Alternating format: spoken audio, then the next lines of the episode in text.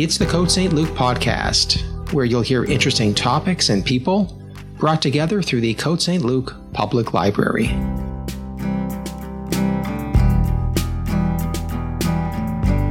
Hello, everyone. This is Stephen Tomlinson of the Côte Saint-Luc Public Library, and today I will be continuing with my biographical discussion about two of the most legendary of Hollywood actresses, Olivia de Havilland and Joan Fontaine, who were, of course, big stars of Hollywood's golden era of the 1930s and the 1940s. But they are also famous as two feuding sisters who were locked into a kind of ancient sibling rivalry that goes all the way back to their childhoods. Now, if you'd like to listen to part one in this two part series, you can find it on the city's SoundCloud page, where I left off with Olivia de Havilland's triumph as Melanie in Gone with the Wind, and Sister Joan Fontaine's screen testing for the lead role in Alfred Hitchcock's movie, Rebecca.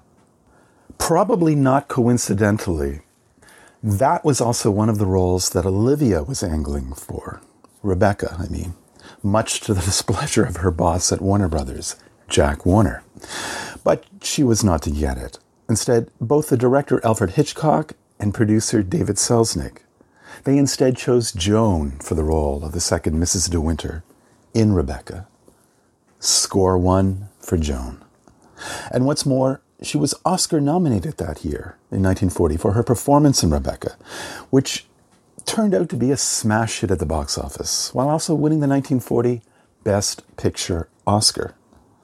And as a consequence of that success, Joan Fontaine became a huge star as the shy, lonely, somewhat tentative second wife playing opposite Laurence Olivier in this now classic uh, movie that, I mean, something we still watch today. Rebecca is a great film. And it was uh, one of um, Alfred Hitchcock's uh, earliest successes in Hollywood.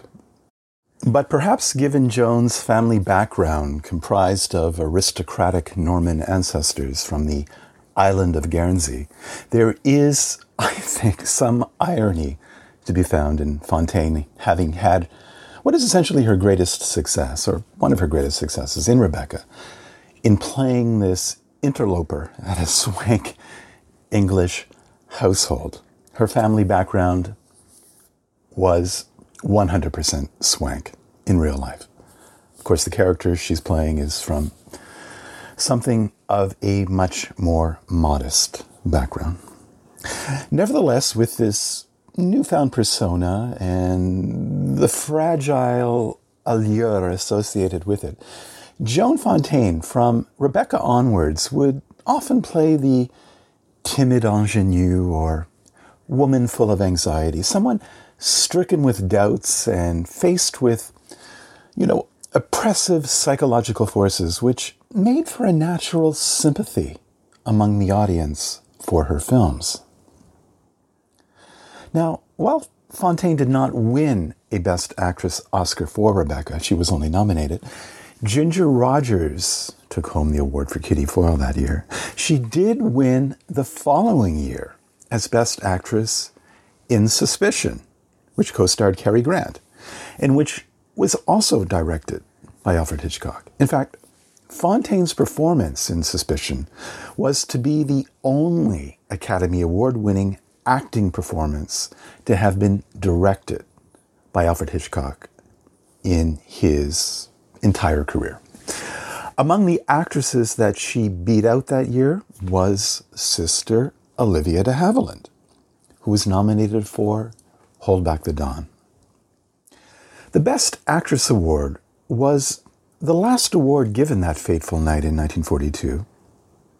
And as Ginger Rogers, who, as I said, won the previous year, stepped up to the microphone to present the award, all eyes were on the table where the two sisters sat.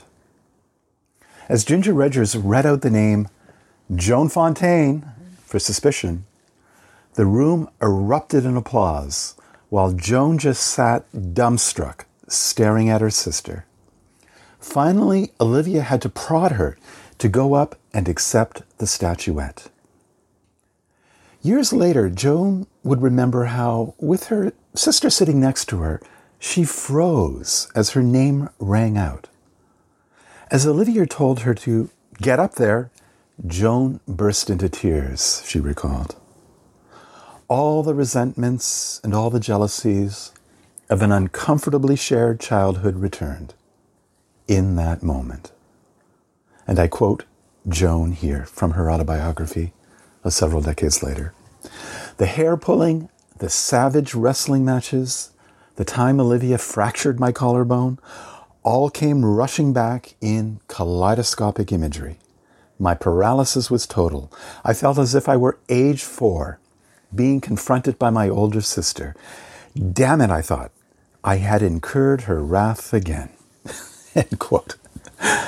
So Joan Fontaine's 1942 Oscar win was so much more than just a trophy, really. I mean, competing head to head with her older, more famous sister, I mean, the Gone with the Wind star, or one of the stars of Gone with the Wind, Olivia de Havilland, it was finally the proof that the 24 year old actress needed. And it also, I think, kind of exacted a certain revenge on her sibling in the fierce rivalry that had dated back to their childhood. I mean, recall, Olivia, as I talked about in part one, had had great success in Hollywood from the mid 30s, especially starring or co starring in movies with Errol Flynn, whereas Joan was a secondary star in lesser films at RKO um, before her first great success with Rebecca. And that night at the Oscars should have been nothing but unrestrained triumph. But according to biographer Charles Higham, as Fontaine stepped forward to receive her award, she either pointedly rejected, was oblivious to, or simply did not observe Olivia's attempts at congratulating her. And he said that Olivia, or he, as he wrote, Olivia was both offended and embarrassed by her, by her sister's behavior, by Joan's behavior in that moment.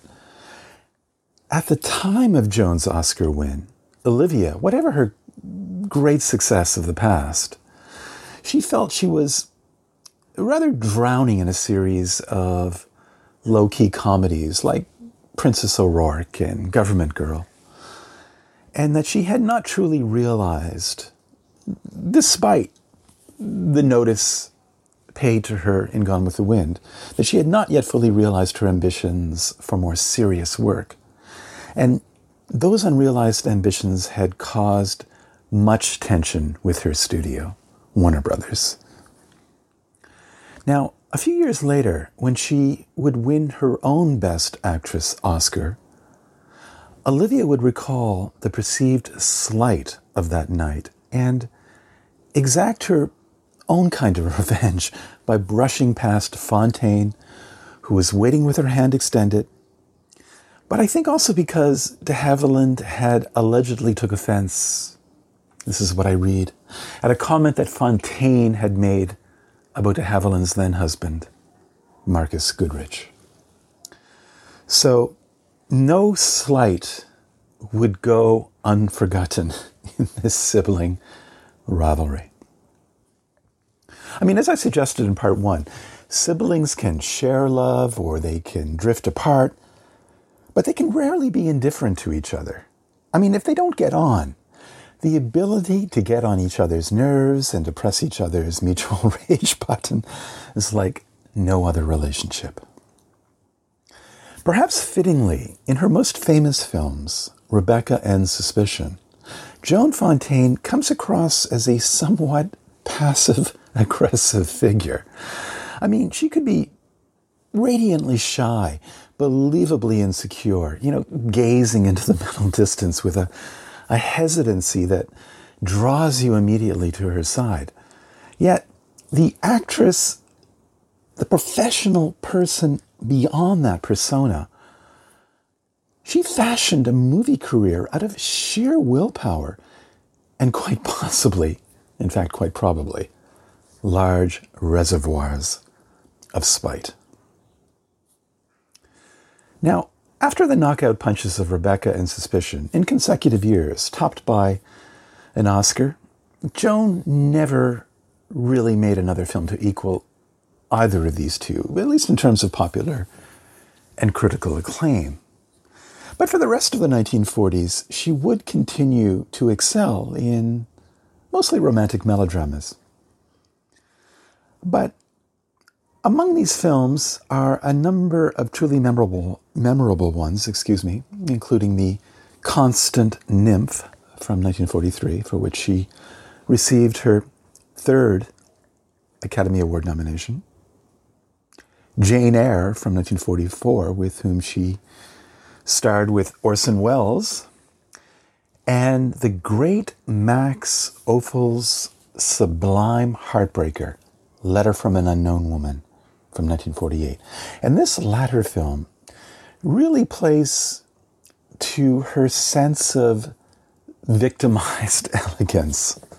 and if a phrase ever suited Joan Fontaine, it is that. But also her romantic persona of vulnerability. And in my opinion, that movie from 1948, Letter from an Unknown Woman, is right up there with both Rebecca and Suspicion as among her best films. With Joan's star in the ascendancy in the early 1940s, Olivia, her sister Olivia de Havilland, felt constrained, I think, by the lack of ambition in the projects forced upon her by the studio, Warner Brothers, which held her under a rigid contract. Nevertheless, several of these movies remain quite watchable today, including The Strawberry Blonde, a romantic comedy with James Cagney uh, from 1941, Hold Back the Dawn, which I spoke about, and for which she was Oscar nominated from 1941 with Charles Boyer, for which, um, um, you know, she received fine reviews for all of these movies. Um, and Princess O'Rourke, another lovely film from 1943, which she in fact, considered one of the few truly satisfying um, character based films that she played while under contract for Warner Brothers. Mostly, you know, she was the love interest, um, however high in the billing she featured. But the real disappointment was that the studio still refused to offer her roles that cracked the superficial ingenue or light romantic mold that she had been inhabiting. And after fulfilling, or thinking that she had fulfilled her seven year contract with Warner Brothers in completing the movie Devotion in 1946, de Havilland was informed that six months had been added to her contract because of the times she had been on suspension earlier in that contract. I mean, she would often refuse roles that the studio would mandate that she would have to perform. Now, the law as it existed then in California allowed studios to suspend contract players and all it wasn't just it wasn't just Olivia de Havilland. It was all of the great stars of the golden era in Hollywood. They were all on these very exclusive and quite rigid seven-year contracts.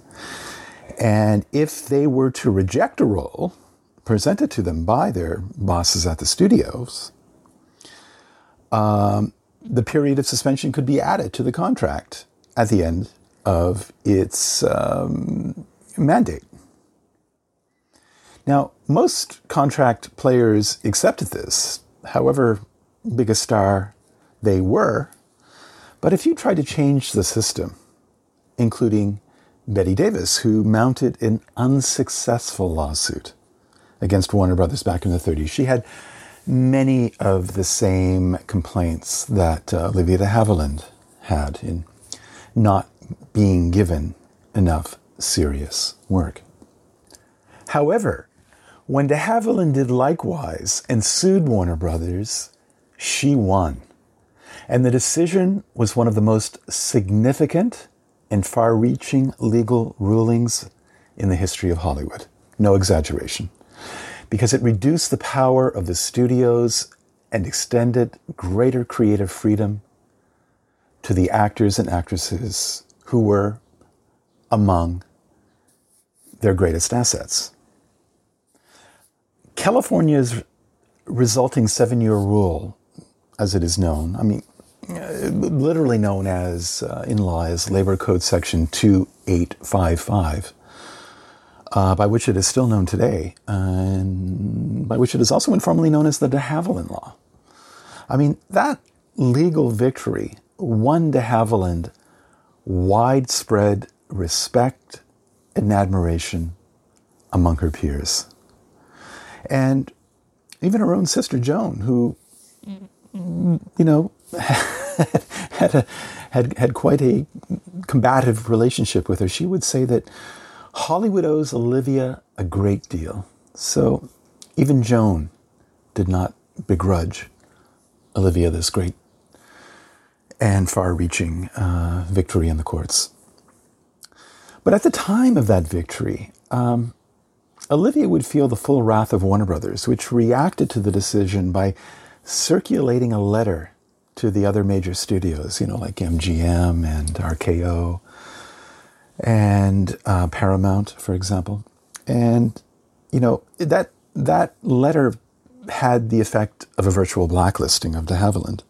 And so, as a consequence, Olivia was not able to work for any Hollywood film studio for almost two years. Ultimately, however, for Olivia, the ruling would mean, as it would come to mean for all of the great performers in Hollywood, a certain artistic freedom at last. And she made the most of it, certainly, entering into a, a kind of golden age of her own. In 1947, she would win her first Best Actress award for her portrayal of an unwed mother in the great uh, Weepy, To Each His Own. I mean, she is dazzling in that role. It's a film that uh, the great movie critic David Thomson has called her best movie. Not only does she appear more beautiful than ever before, he wrote, but the change to a world centered on the female disclosed a warmth and gentleness that her Warner Brothers films, which of course, in which of course she was always playing a kind of second fiddle to the male lead, had never or rarely bothered about. The night of Olivia's great victory, um, the Oscar was to have been presented to her by another Joan, Joan Crawford. But Crawford pulled out, and the Academy, perhaps believing that there could not be a better setting for reconciliation between the sisters, as their feud was well known in Hollywood, replaced her with Joan Fontaine. Now, isn't that interesting? So it was Joan who called her sister's name Olivia de Havilland that night when Olivia won her Oscar. And Olivia stepped up to the podium. The grudge match, as it were, you might have thought, might be over, but alas, it would not be and anyone present that night expecting a soft hug of reconciliation, you know, something of mutual forgiveness, in that honors were finally even, you might say, watched on as Olivia publicly refused to shake her sister's hand. oh well, c'est la vie. Joan later recalled about this moment. After, the, after Olivia delivered her speech, um, I went over to congratulate her, as I would have done to any winner. She took one look at me, ignored my hand, clutched her Oscar, and wheeled away. Quote unquote. Allegedly, Olivia was heard to mutter, I don't know why she insists on doing that when she knows how I feel. Nevertheless, de Havilland was now at a kind of zenith in Hollywood. I mean, she had had this great success in the past, you know, in those films that were hugely popular at the box office with Errol Flynn, not least of which was The Adventures of Robin Hood, and of course, the following year with her great success, even in a supporting role in Gone with the Wind. But she was now really able to call the shots and decide on what films that it was that she wanted to make.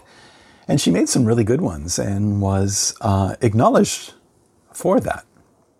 I mean, later that same year in 1947, she would play twins, one good and one a murderess, murderess, excuse me, in the film noir thriller The Dark Mirror.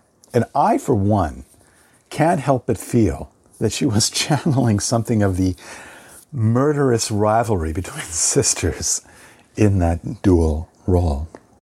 In 1948, Olivia was again nominated, this time for The Snake Pit, which is one of the earliest Hollywood films to attempt a realistic portrayal of mental illness, and which is frequently cited in histories of Hollywood as an historically important expose of the grim conditions in state mental hospitals as they then existed in the United States. And de Havilland was lauded for her willingness to play a role that was completely devoid of any sense of glamour and which confronted this, you know, very controversial subject matter. And for that, she was also featured on the cover story in Time magazine, which of course was an important barometer of sociocultural significance in that era. Now, on a roll here, really, Olivia then closed out the decade with William Wyler's 1949 masterpiece, The Heiress, in which she plays, of course, a naive young woman with a certain resemblance to a character played by Sister Joan. And of course, I'm thinking here of her roles in both Rebecca and Suspicion. But especially Suspicion, because of course, in The Heiress, Olivia, uh, her character falls for a charming, handsome young ne'er do well fortune hunter played by Montgomery Clift. And that, of course, is very similar to the role played by Cary Grant in um, Joan's Oscar winning uh, film Suspicion. And for her performance in The Heiress, Olivia um, was awarded her second Best Actress Oscar award, something that Joan never attained, only ever winning for Suspicion. The great film critic Pauline Kael would later refer to The Heiress as Olivia de Havilland's finest work. I'm not sure I would go that far, but uh, in any case, it's a very close call. Olivia did a lot of great work, and certainly The Heiress is right up there with the best of them. By the end of the 40s, however, most of the best work from the sisters in movies had been completed, and they rarely, if ever, made films quite as good again. So I think now might be a good time to say a little about the marriages and family life of both Olivia and Joan. Olivia de Havilland was married twice. In 1946, she married uh, Marcus Goodrich, of whom Joan had nothing good to say. Goodrich was a Navy veteran, author, and Hollywood screenwriter. They had one child, Benjamin Goodrich, who was born in 1949, but the marriage ended in divorce in 1952. Their son Benjamin died in 1991 at the age of just 41 of Hodgkin's lymphoma, and just three weeks before the death of his father, rather tragically. In 1955, de Havilland married one Pierre Galante, a journalist and editor of Paris Match. They had one child, Giselle Galante, who was born in 1956. That marriage to Galante prompted de Havilland to move to Paris, where she lived until her death just last year, in 2020. The marriage to Galante did not last, however, and the couple separated in 1962, but rather oddly, I think, did not divorce until 1979. Olivia well recounts her adjustments to Parisian life in her 1962 memoir, Every Frenchman Has One. Especially as an American arriving in Paris and not knowing a whole lot of French. And of course, anyone who's been in a similar situation can relate, and those who haven't can relate too, because of course, Olivia's tale here is a timeless story of two cultures clashing. She wrote that her move to Paris was motivated not just for her love of Galante, but also by the city's post war energy, and quite significantly, I think, the desire to flee what she saw as a decaying Hollywood, overshadowed by the coming dominance of television, which she considered soul destroying. And she wrote in that 1962 memoir, I quote her here The golden era was dying, and I knew that whatever replaced it would not be its equal.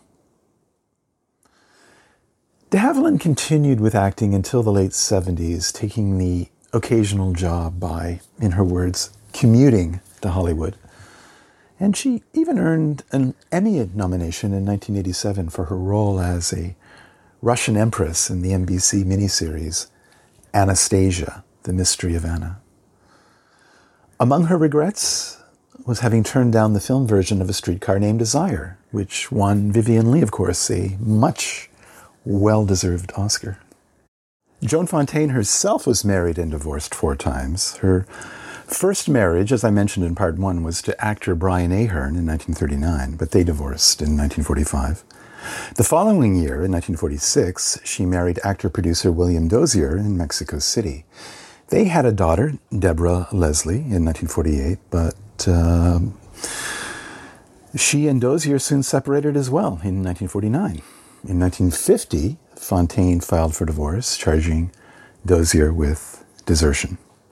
Fontaine's third marriage was to writer producer Collier Young in 1952. They separated and divorced in 1960.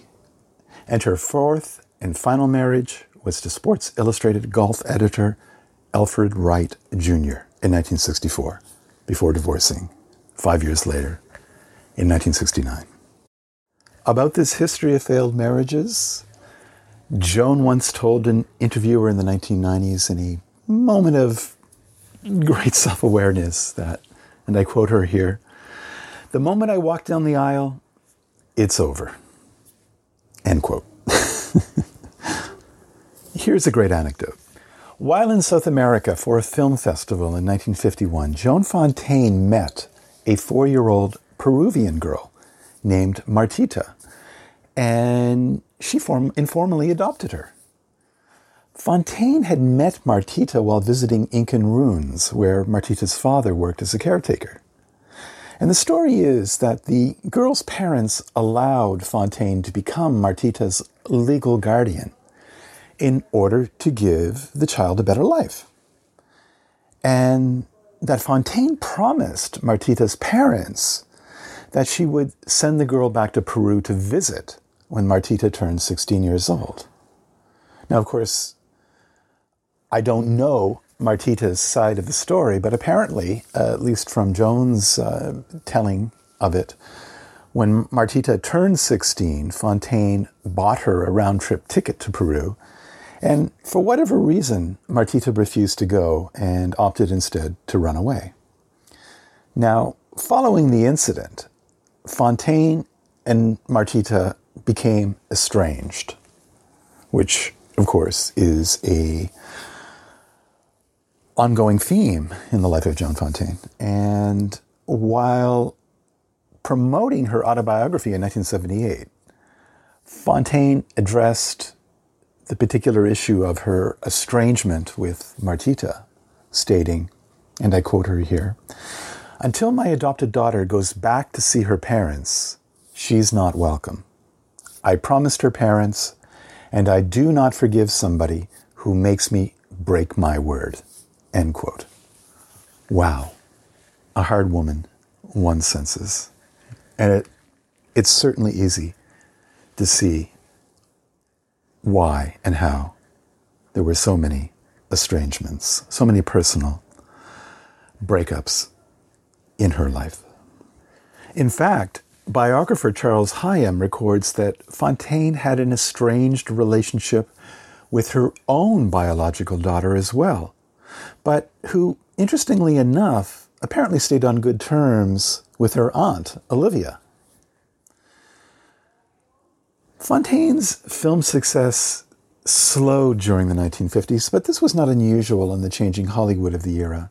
And she also began appearing in television and on the stage. In fact, she won good reviews for her role on Broadway in 1954 as Laura in the play Tea and Sympathy, playing opposite Anthony Perkins. Later, during the 1960s, Fontaine would appear in several stage productions, including Private Lives, Cactus Flower, and an Austrian production of The Lion in Winter, of all things. Her last theatrical film was the Hammer horror movie The Witches, made in 1966, which was the type of genre movie that became the refuge for many, particularly female stars from Hollywood's golden age, who found good parts harder to come by as they grew older. And I'm thinking here not only of Joan Fontaine, but also of Bette Davis and Joan Crawford, who late in their career often performed in horror films. And not especially prestigious ones either. Fontaine would appear often on television in the 1970s and 80s and was in fact nominated for an Emmy, just like her sister Olivia.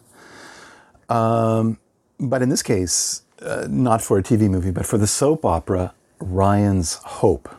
And that was in the year 1980. Now, contrary to many reports, the sisters did continue their relationship after the 1940s and had at least some form of private reconciliation, perhaps more than once, though it never lasted. I mean, after Fontaine's separation from her husband in 1952, de Havilland came to her apartment in New York on a number of occasions, and they at least once spent Christmas together there in 1961. There's also this wonderful photograph of the two sisters laughing together at a party at the opening of Marlene Dietrich's 1967 one woman show on Broadway. And also, Joan went to Paris to visit Olivia in 1969. So it's not as if there was a complete rupture, at least not yet. In fact, you could say it was an ongoing affair. You know, the last known photo of them together was taken with their mother Lillian shortly before Lillian's death in 1975.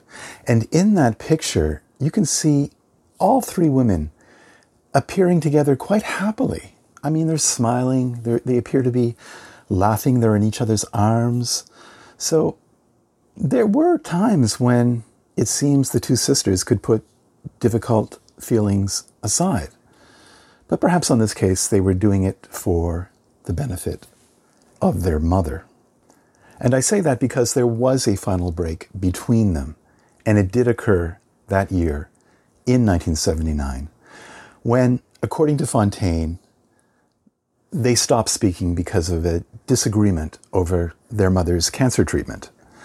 Apparently, it had something to do with de Havilland wanting their mother to be treated surgically, while Fontaine opposed surgery due to their mother's advanced age. And Joan, never one to overlook a slight, also claimed that Olivia did not make a significant effort to notify her at the time of their mother's death.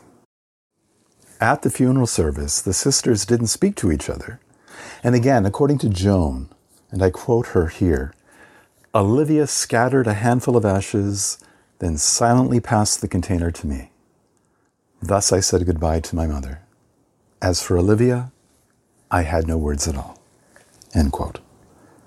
Up until the 1970s, both sisters had largely refused to comment publicly about their relationship.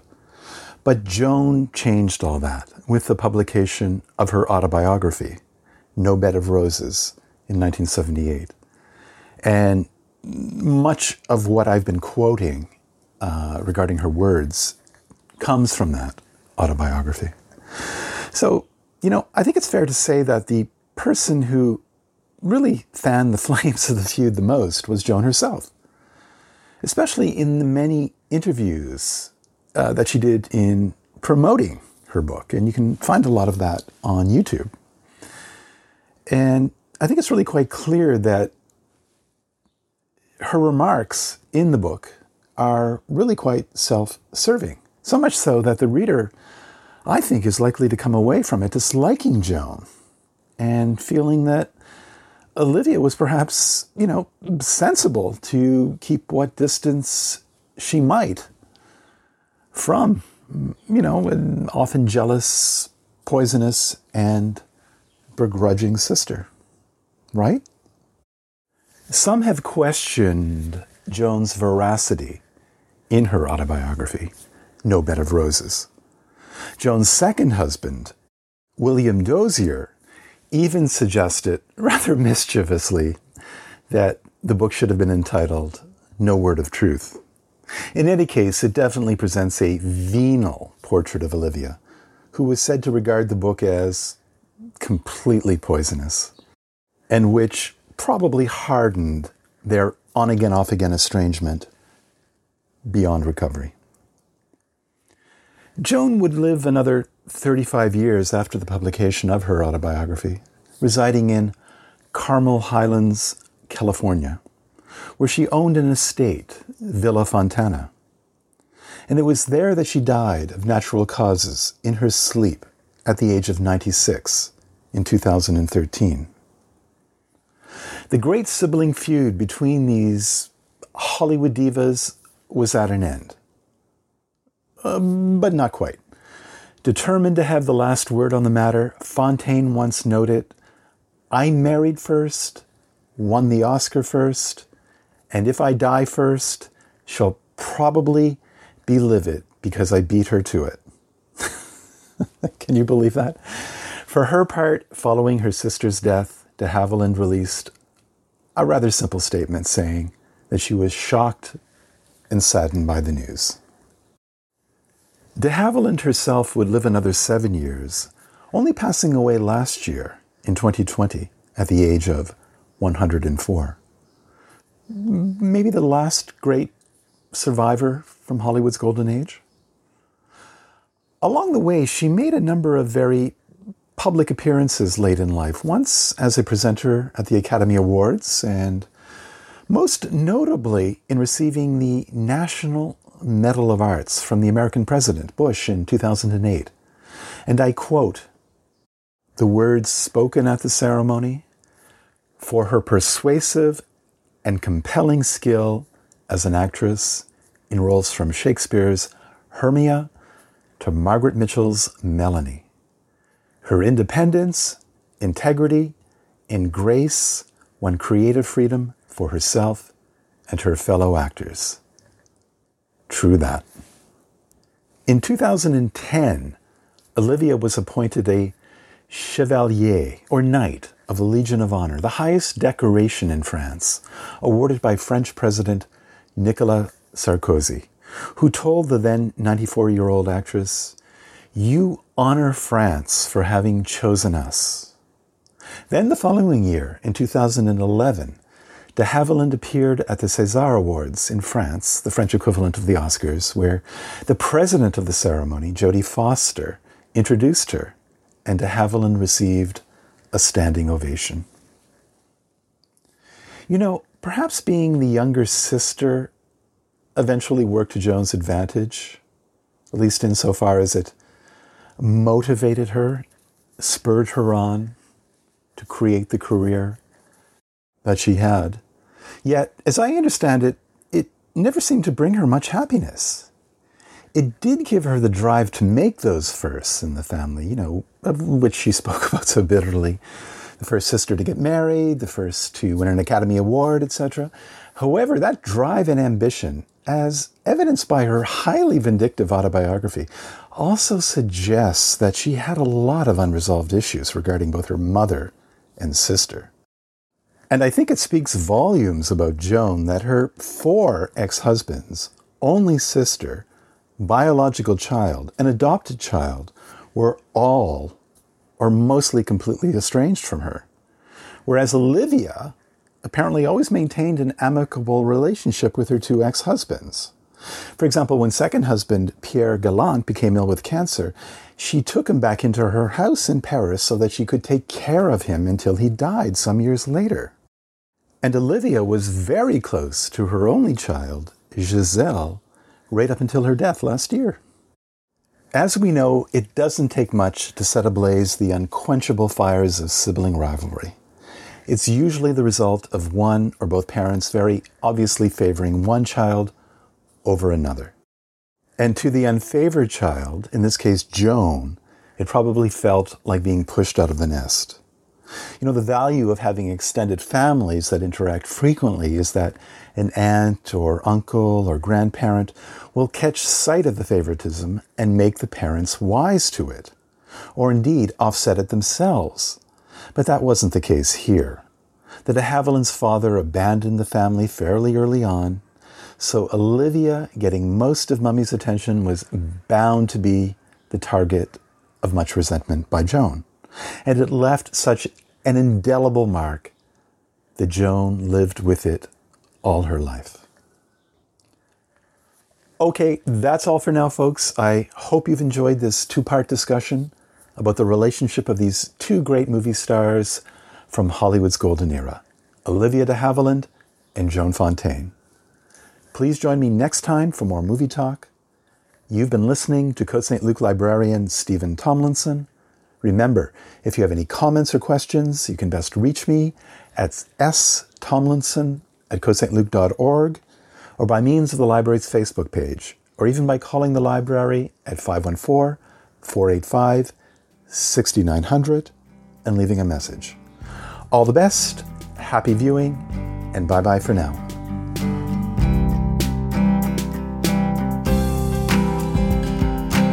You for listening to the Côte St. Luc podcast today. We launched the podcast and telephone broadcasting service in March 2020. The idea was to get content from Parks and Recreation and the library into your homes using Zoom, telephone, and podcasts. If you enjoyed the podcast, please give it a rating and review at Apple Podcasts and share it with your friends. For more information about programs at the library, visit csllibrary.org.